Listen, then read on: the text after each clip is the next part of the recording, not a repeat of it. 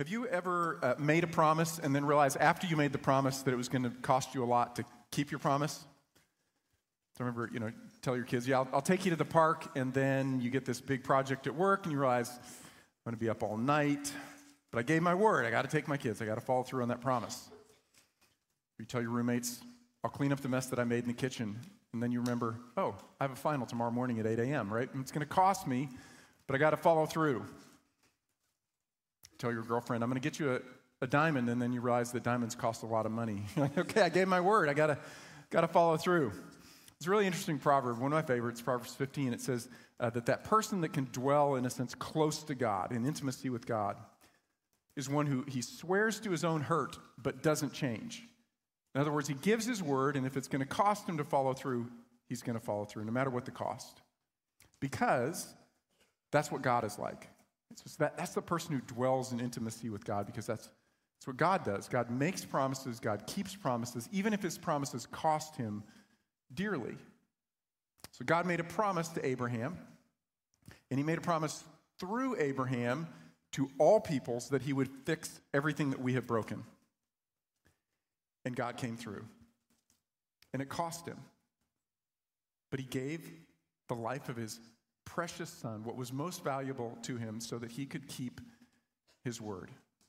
And that's the gospel. That's where we actually started our study of the book of Romans. I'm going to take you back to chapter 1, verses 16 and 17, which are kind of theme verses, right, for the entire book of Romans. It reads like this Paul says, For I'm not ashamed of the gospel, for it is the power of God for salvation to everyone who believes, to the Jew first and also to the Greek.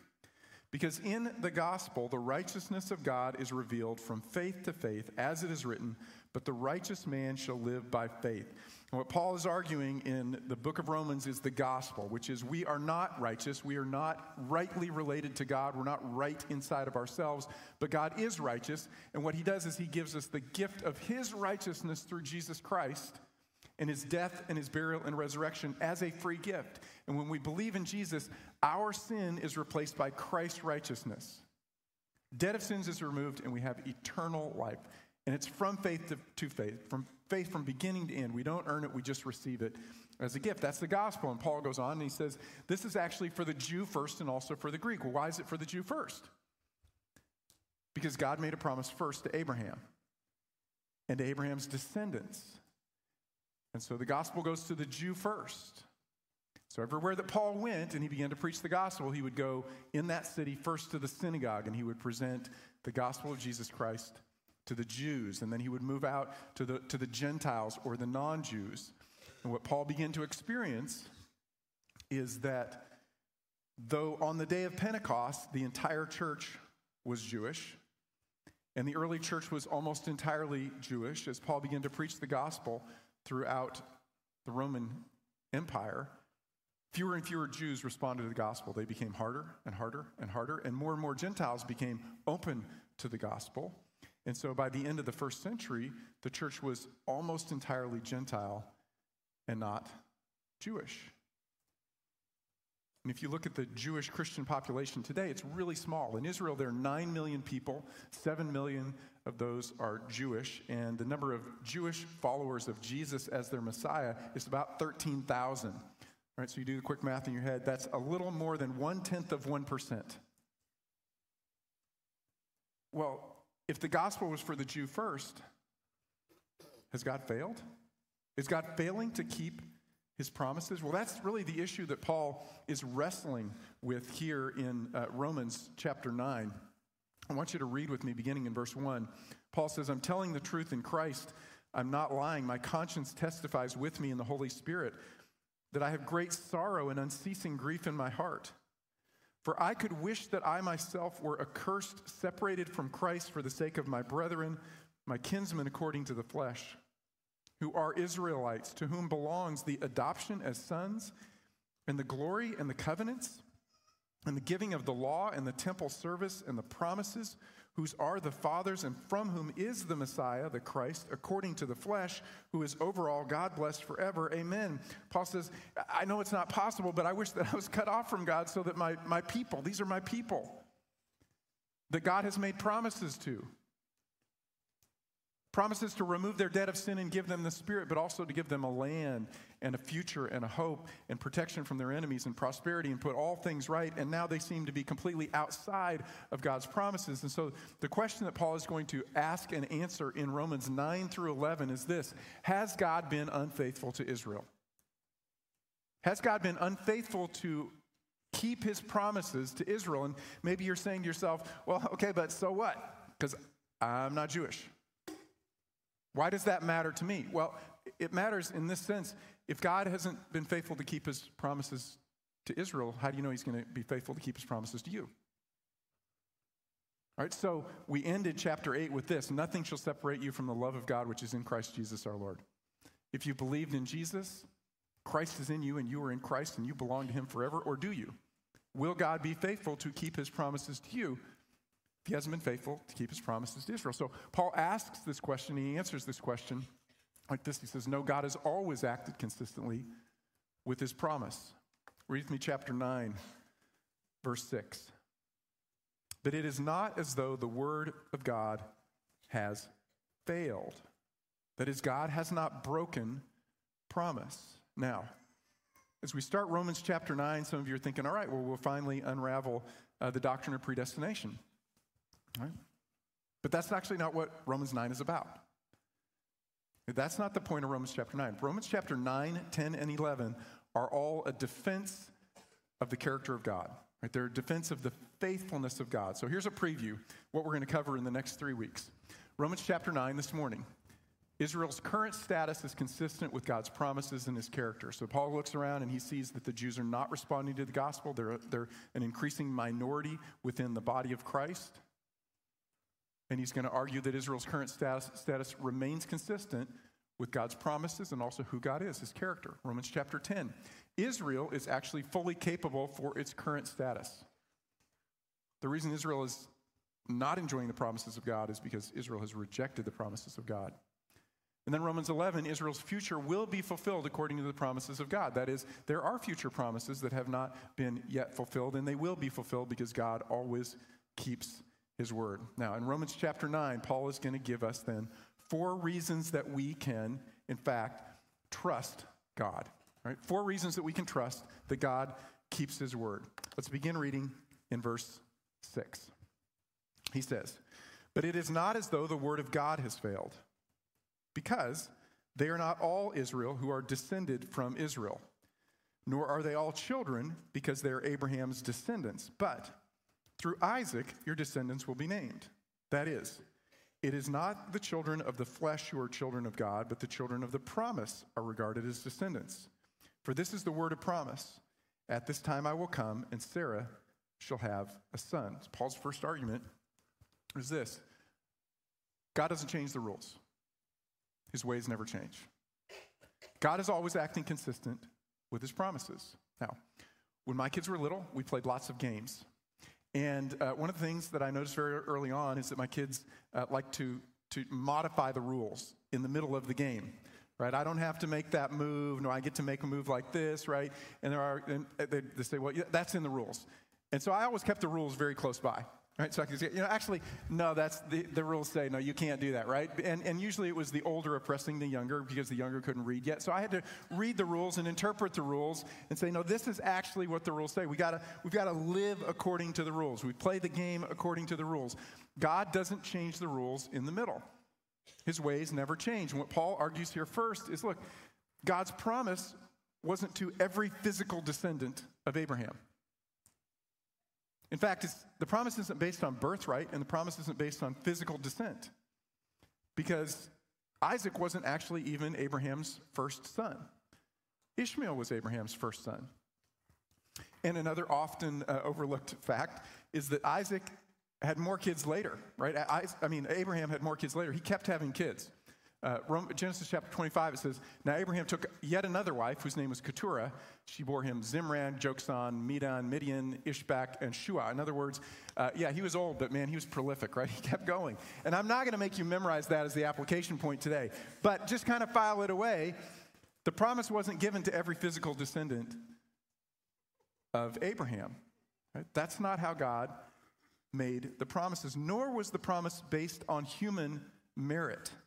Verse 10. He goes on, and not only this, but there was Rebekah also when she had conceived twins by one man, our father Isaac. For though the twins were not yet born and had not done anything good or bad, so that God's purpose, according to his choice, would stand, not because of works, but because of him who calls, it was said to her, The older will serve the younger, just as it is written, Jacob I have loved, but Esau I have hated. What's his point? Well, Rebecca had uh, twins. She had two kids. Before they were born, God made a choice. When it says, Jacob I have loved, Esau I've hated, it's not that he emotionally hated Esau and loved emotionally Jacob. It's I'm choosing Jacob, the younger, the second born of the twins. And I'm going to choose while they're still in their mother's womb before they've done anything, good or bad. So it's proven they didn't deserve it, right? Esau was a bit of a, a, a shady, shifty kind of character, right? He came out, and they said he's like red all over, like came out with a beard. I mean, he's just like, brr, he's just like super burly, tough guy, and he was just, he grew up and was very passionate, uh, kind of controlled by the passions of his flesh. Uh, Jacob was uh, no better. In fact, his name means deceiver, which always just stuns me, right? So the baby comes out, they go, okay, Esau means red. We're going to call him red.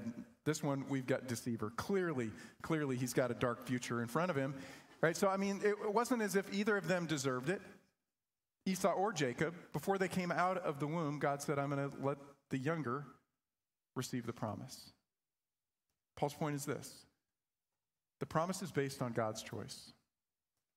God has a right to choose. God has a right to choose. And he's always chosen one or a few in order to bless the many. That's how God has always patterned things. So the fact that most of the Jews in Paul's day, and most of the Jews even in our day, have said no to Jesus as Messiah doesn't prove that God was unfaithful to his promise, because his promise never applied to every physical descendant. And that's Paul's first argument, which raises another problem. If God chooses and he chooses according to his own sovereign free choice, is God unjust? How can God choose and hold men responsible for the choice that he made? Verse 14. What shall we say then?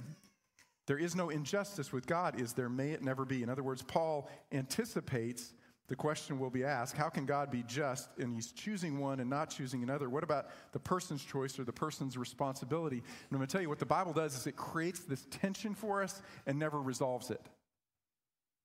It lays, lays it side by side, this tension, which is God's in charge. God's free. God gets to choose. God knows all things. Also, people are responsible for all of their choices, and they make real choices with real consequences, and God holds them responsible for that. And both of these things are absolutely true. And the tension is not resolved. So, you know, you say to yourself, well, how do I resolve it? I'm going to tell you, I don't know. And I'm going to tell you, you don't know. And Romans 9 is not going to resolve that for you. Let me give you an illustration of the tension. One of my favorite verses that illustrates this uh, Acts chapter 2, verse 23.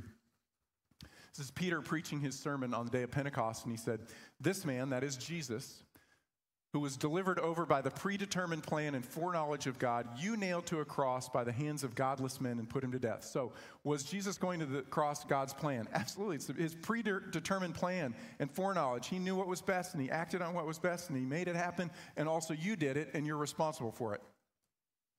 And there's going to be consequences on you if you don't repent from it. Both are true. John chapter 1, verse 12. As many as received him, that is, those who believe in him, he gives eternal life, who were born not of the will of flesh, but of the will of God. Both and. Both and. In other words, the Bible lays these two things side by side and doesn't resolve them. Romans 9 seems to emphasize God's freedom, God's choice, God's sovereignty. Romans 10 emphasizes Israel's responsibility. And Paul doesn't get philosophical and try to fix it. Instead, he concludes his argument. The end of chapter 11, I want you to turn there, in verse 33. Romans chapter 11, verse 33. He says, Oh, the depth of the riches, both of the wisdom and knowledge of God. How unsearchable are his judgments and unfathomable his ways. For who has known the mind of the Lord, or who became his counselor, or who has first given to him that it might be paid back to him again? For from him and through him and to him are all things. To him be the glory forever and ever. Amen. In other words, Paul says God is absolutely sovereign and he knows all things and he chooses, and man is responsible. We should worship him. In other words, Romans 9 is not going to resolve some of your, your own theological tension that you have inside. It's going to drive you to worship. And you should not be surprised that there are things about an infinite God that you cannot understand. You know, we say to ourselves, well, but someday I'll, I'll be I'll be face to face and I can ask God my questions and I'll get everything resolved, right? And I'm going to say, I don't think that that's the way it's going to work. Because God will always be infinite and you will always be finite, which means there will always be things about God that you cannot grasp. One of the beauties for me personally uh, I, I, just love to learn, and I think, you know what heaven's going to be like is we're always going to be learning more about God, right? There's, there's a depth to God's personality and character and works that we just can't get to the bottom of, but we just keep learning and learning and learning and learning, and our minds are blown every day. Oh my gosh, that's what God is like. And we can never wrap our minds around an infinite, eternal God because we are created and we are finite. And so, where does Paul get to the end of this? Well, he lays the tension out in front of us and he says, let's worship.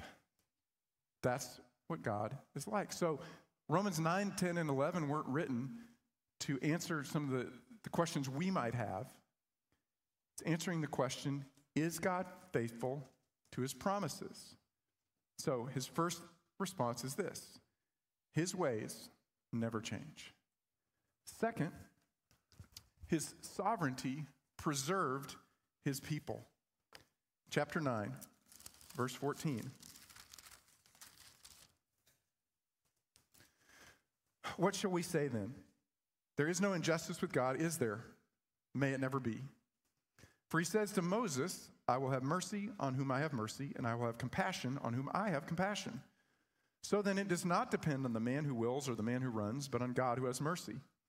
For the scripture says to Pharaoh, For this purpose I raised you up to demonstrate my power in you and that my name might be proclaimed throughout the whole earth.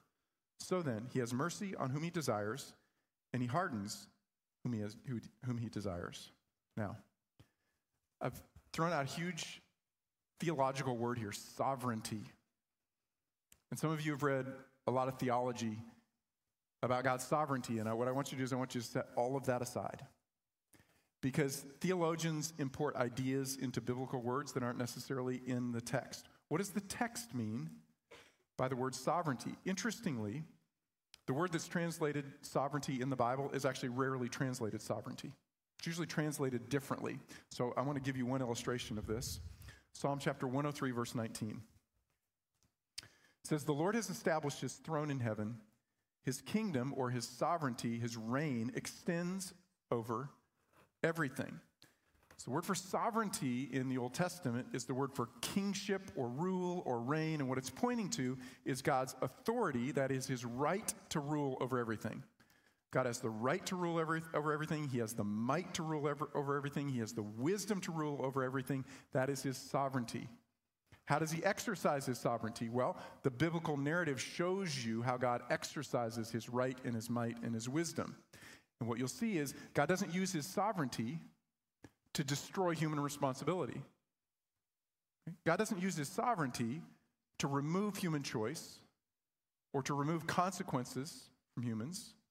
Instead, because we're made in the image of God, we actually make choices with real consequences because we've been made in the image of God, granting to us a limited form of sovereignty. Right? God has all sovereignty, that he has, he has all power, all might, all wisdom. He has the authority and the right to rule over all things. And he grants us the right in his image to make choices with consequences. And he weaves the two together.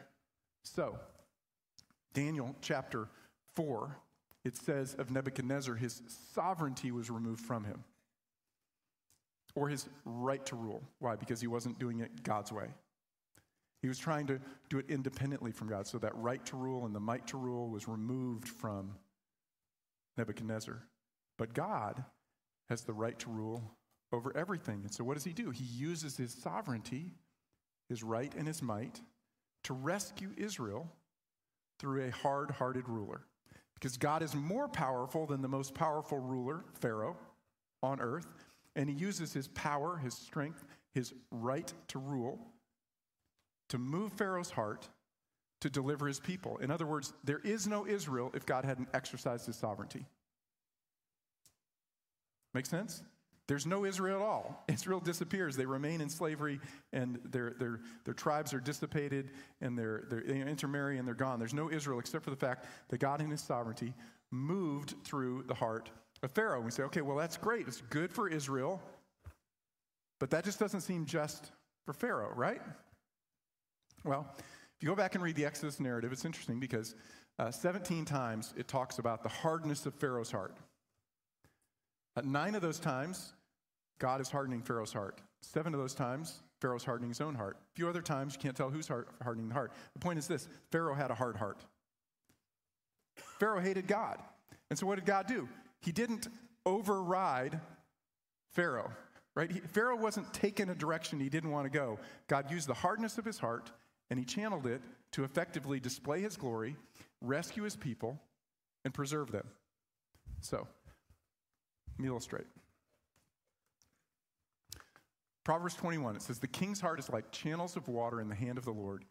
He turns it wherever he wishes. All right, so let's unpack that narrative for just that, that metaphor since, for just a second. Water goes where it's going to go, right? Water flows. It flows downhill, follows gravity.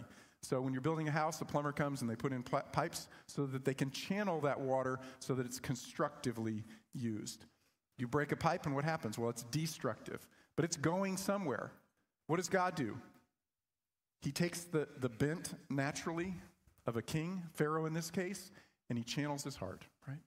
God is not overriding what Pharaoh wanted to do. He's just using the hardness of Pharaoh's heart to accomplish his purpose, which is to bring salvation, rescue, deliverance to his people.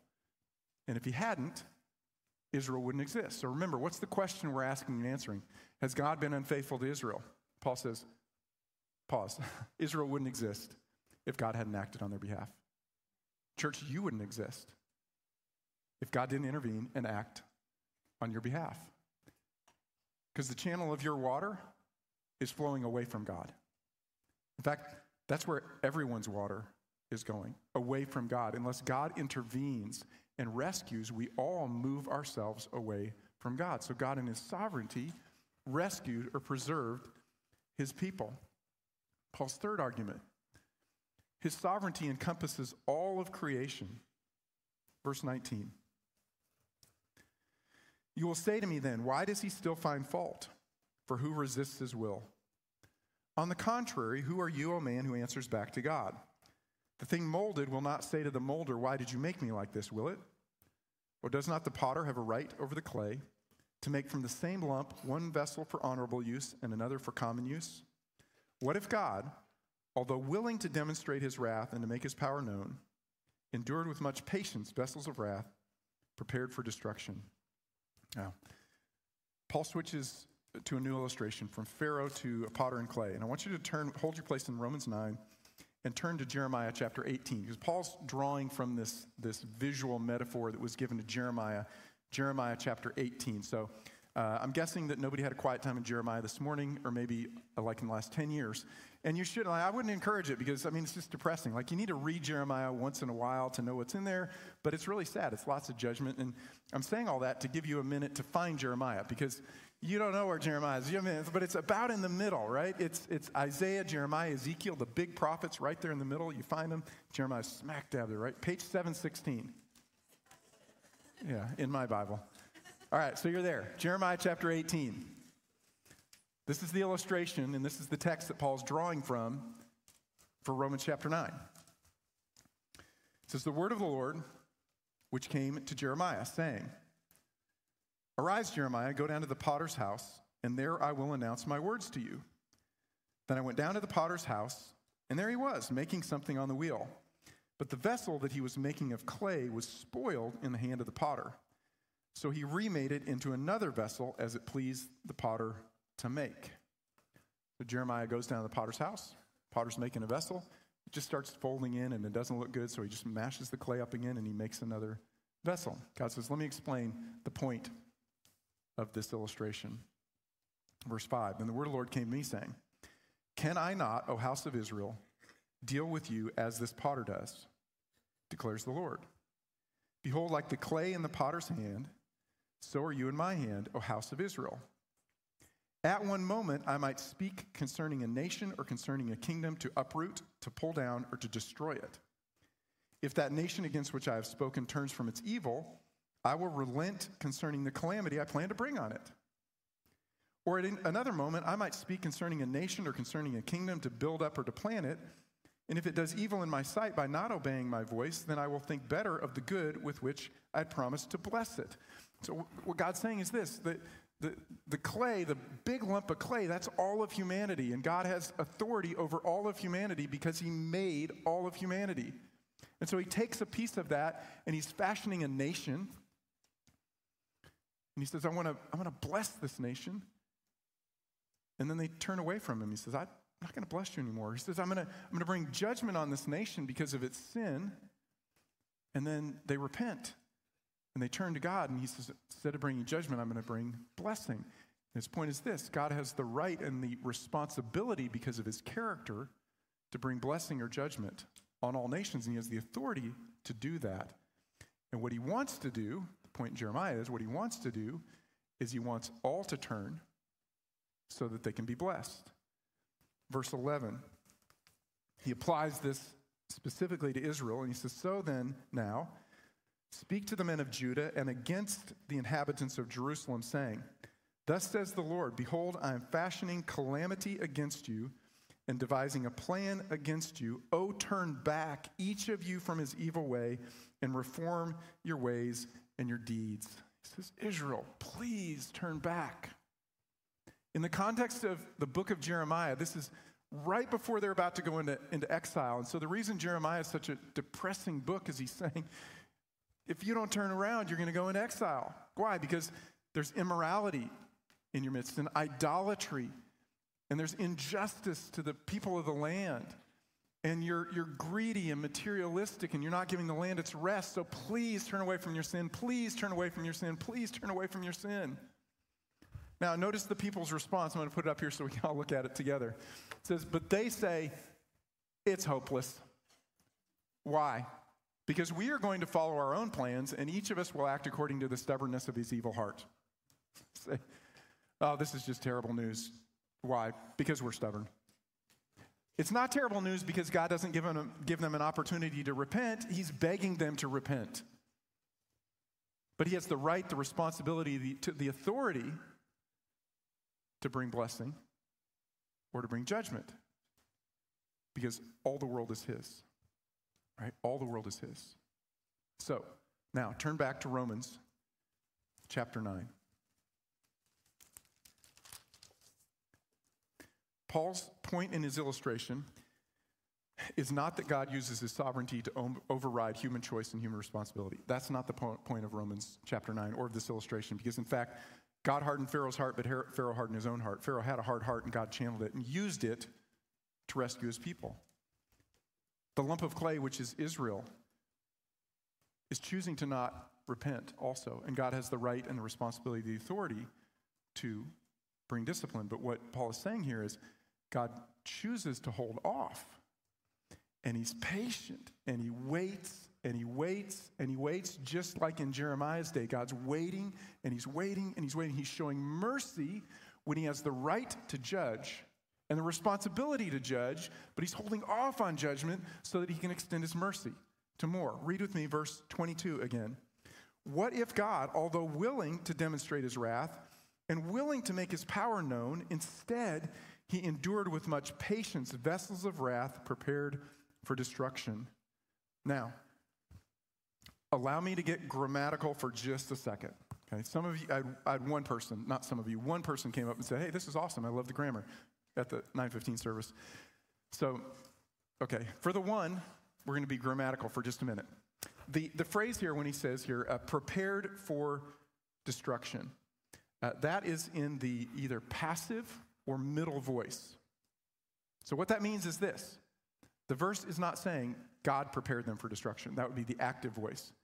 It is saying either they prepared themselves for destruction, that's reflexive, or they are fit for destruction. In other words, it's appropriate that they be judged. Right? So the verse is not teaching this double predestination where God creates people just to destroy them. It's saying what's appropriate is that they would be judged, but instead of immediately bringing judgment, what is God doing? He's withholding judgment, withholding judgment, withholding judgment so that he can extend his mercy to more and more and more. That is Paul's fourth point. You're just going to have to believe me. Okay, fourth point is this we trust God because his sovereignty extends his mercy. Okay, we trust God because his sovereignty, go back one here. Go back to. His sovereignty extends his mercy.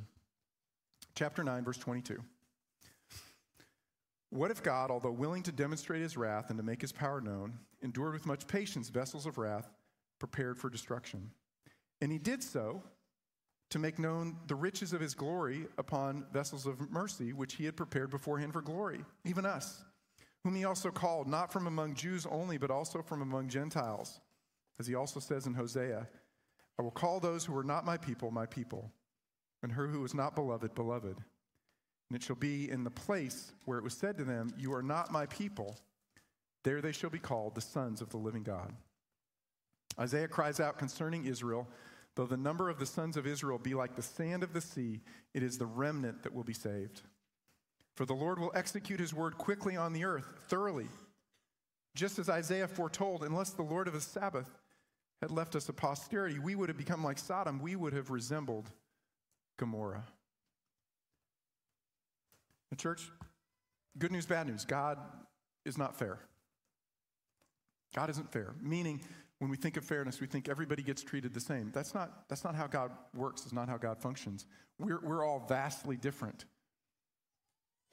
Some of you are black, some of you are white, some of you Asian, some of you are Hispanic. Some are old, some are young. You're born in one era, you're born in another era. Some of you were born into wealth, some of you were born into poverty, some of you have ascended you know, in the socioeconomic ladder, some of you haven't. Some of you are absolute geniuses, the rest of us are average, right? Everybody, we're all different. God doesn't treat all of us the same because we don't actually need fairness. What we need is mercy. Right? We need to not receive what we deserve. But there's something in us that we say, I want justice for him, but mercy for me, right? You're driving down the road and somebody just comes flying by you. What do you think? Come on, what do you think? Where's the cop? Right? where's the cop? I hope the cop's near. Hope he catches them. You know, what I say to Tristy, we're, you know, on the highway, somebody flies by, I go, all right, clear him out, man. Just clear him out. Right? And I'm just waiting. I'm like, oh, yeah, this will be awesome. Like, you know, lights go on. Oh, that was just a, just a rush, right? The endorphins are popping. Justice. But then when I go by a police officer and I look at my speedometer, I go, oh, that's a little high. I think, hope there's nobody by. him. I hope he wasn't paying attention. I hope he's drinking his coffee, right? I'm like, ah, no. And if he pulls me over, which might have happened before, I think, oh, you know, be merciful because, and I go through all my list of excuses. I don't want justice for him, but mercy for me. Cowboys are not in the playoffs. It's a great injustice, right? Uh, I grew up, as you know, in New York, and I was literally the only Cowboys fan in my entire school. Right, I had all the gear. I had a Cowboys jacket and a stocking cap and a Bob Hayes jersey. And some of you don't even know who Bob Hayes was. Fastest man alive, played for the Cowboys. Like, man, I, this, I was all in, and I was persecuted for my faith in the Cowboys. I probably was the only Cowboys fan like in the entire state of New York. I mean, I've been with them. I am with them, and it is an injustice. It is the ref's fault that the Cowboys are not in the playoffs. Right? Bad calls. Well, nah, you know. I go, I, I, want, I want justice for the other team, but I want us, no flag on Cowboys. That's the point of the book of Jonah. Jonah wants justice for the Ninevites and mercy for himself. He wants God to judge the Ninevites. He hates the Ninevites, he hates the Assyrians. And it's just bugging him that God might actually let him live. God might actually have compassion on him, just kills Jeremiah. So he goes and he sits on the top of the hill and he's just waiting, just hoping that God will change his mind and judge him. And he's waiting and it's hot and he's sweating and he's miserable. And so God causes a plant to grow up and it's covering Jonah. And Jonah's like, I love this plant. Like, this is an amazing plant, my plant. I love my plant, right? And then God causes a scorching wind, the plant withers, and Jonah's just angry. He's like, I just, want to die. This is terrible. And God goes, Jonah, you don't get it. Do you not get what we're doing here? You're not like me. Shouldn't I withhold judgment? Shouldn't I be patient judgment? Because I made these people, they're in my image, and I want them to be in relationship with me. Shouldn't I give them an opportunity to repent? They don't know their right hand from their left hand. You love a plant more than you love people. Whoa. What is our God like? He keeps promise, he keeps faith, he withholds judgment. Because the fact is, remember, we, we worked through Romans chapter 3, there is none righteous, there's not even one. Our water flows away from God. All have sinned and fall short of the glory of God. Unless God intervenes on our behalf, we would be apart from God. We need his mercy. We don't need fair, and we don't need justice. We need his mercy. mercy of a promise keeping God. Now, that's, that's, a, that's a lot of theology. We've covered a lot of ground. Um, I want to give you a really simple, uh, practical application to come from this. Um, first, I want to encourage you to memorize 2 Peter 3, verse 9. This is a really important verse in the New Testament because it, uh, it's just such a beautiful illustration of, of how God feels about people. So it says, The Lord is not slow about his promise, as some count slowness, but he's patient towards you, not wishing for any to perish, but for all to come to repentance. Context in, in 2 Peter 3 is that um, God's not setting everything right. He's not judging sin. And people are going, well, I guess the promise of his coming. It's just not going to happen. God's, never, God's not going to set things right. And Peter says, wait, God's not slow as you count slow. If it feels slow to you, there's a reason. It's because God loves people. And he wants to give them an opportunity to come to repentance. So I want to, I want to encourage you to memorize 2 Peter 3, verse 9 this week. And as you're memorizing it, you know, write it on three by five and paste it on the mirror in your bathroom, right? Carry it in your pocket. As you're thinking on it, I want you to meditate on a couple of thoughts. First is this uh, we can trust God because he always keeps his promises. So you're in really difficult circumstance and you'd like God to set everything right and he's not setting everything right, he will. Okay, he will. You can trust him. And if he's holding back from setting all things right, and there's lots of brokenness in our world everywhere, it's because he wants more and more people to come to repentance. Second thing I want you to meditate on is this we can be merciful because God is merciful, right? We can be merciful because God has shown us mercy. And we want to be like God.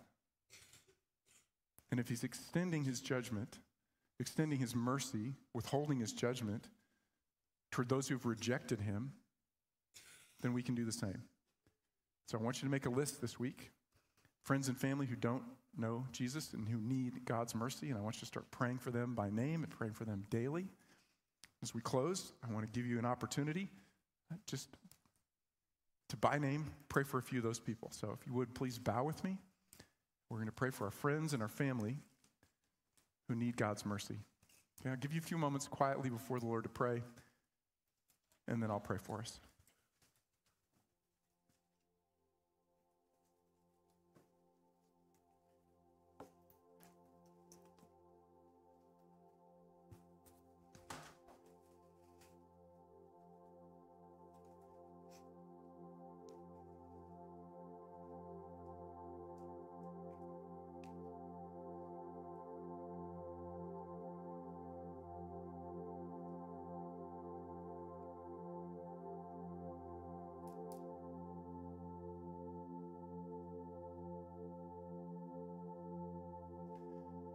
Father, thank you that we can trust you to keep your promises. You will keep your promises to Israel. You will keep your promises to us. You will set all things right. We thank you for that. Thank you, Father, that you're a patient God and you're merciful and you're, you're withholding judgment so that you can extend your mercy. And I pray, Father, that you would make us more and more like you ask you, Father, just to break our hearts for the people around us who don't know Jesus. Give us a, softness toward those who are even angry toward you and who are rejecting you. Lord, let us, let us pray for their hearts to be softened.